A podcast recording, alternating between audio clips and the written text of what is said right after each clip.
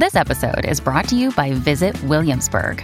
In Williamsburg, Virginia, there's never too much of a good thing. Whether you're a foodie, a golfer, a history buff, a shopaholic, an outdoor enthusiast, or a thrill seeker, you'll find what you came for here and more.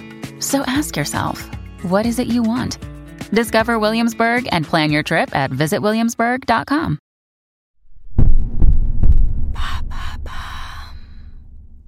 Comment créer un jardin facilement chez soi? Merci d'avoir posé la question. Jardiner quand on habite en ville est un luxe qui n'est pas donné à tout le monde. Il faut soit disposer d'un espace extérieur partagé, soit avoir de la place chez soi, comme un balcon, un patio, une terrasse ou un jardin. La petite taille d'un espace extérieur ou le manque d'exposition au soleil sont autant d'éléments avec lesquels il faut pouvoir composer. Que faire en appartement par exemple? Tout dépend de l'espace dont vous disposez. Si la terrasse ou le balcon sont trop petits, oubliez le lopin de terre.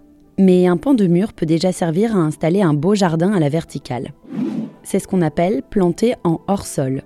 Sur un mur ensoleillé, on peut par exemple étendre un grillage ou des palettes. Ils peuvent facilement accueillir des plantes en pot. Pour une telle installation, pensez aux plantes tombantes, comme les lierres ou les hippomées.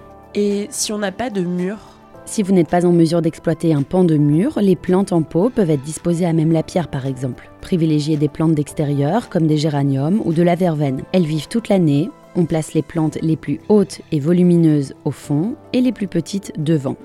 Tout cela reste décoratif, mais l'on peut aussi planter des légumes et ou des aromates sur un carré potager par exemple, dans un jardin un peu plus spacieux évidemment.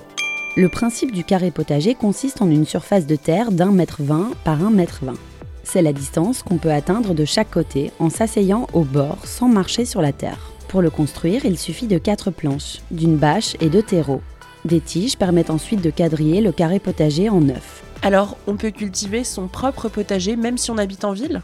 C'est le principe de la permaculture. C'est une technique de plantation plus respectueuse de la nature, en ce sens qu'elle se base sur les propriétés naturelles de certains végétaux. Il faut toutefois bénéficier d'un espace plus grand qu'un seul balcon en appartement sans nécessiter non plus des hectares de terrain. Quelques mètres carrés dans un jardin suffisent. On choisit des plantes amies qu'on plante serrées, toutes proches les unes des autres, le but étant d'utiliser les vertus naturelles des unes et des autres.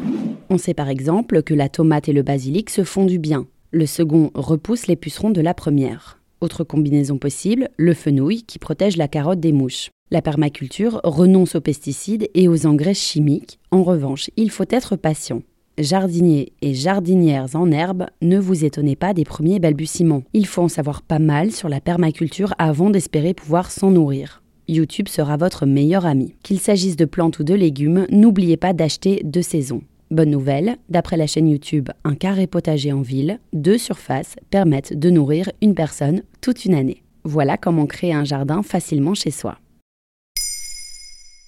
Maintenant, vous savez. Un épisode écrit et réalisé par Johanna Cincinnatis. Ce podcast est disponible sur toutes les plateformes audio. Et si cet épisode vous a plu, n'hésitez pas à laisser des commentaires ou des étoiles sur vos applis de podcast préférés.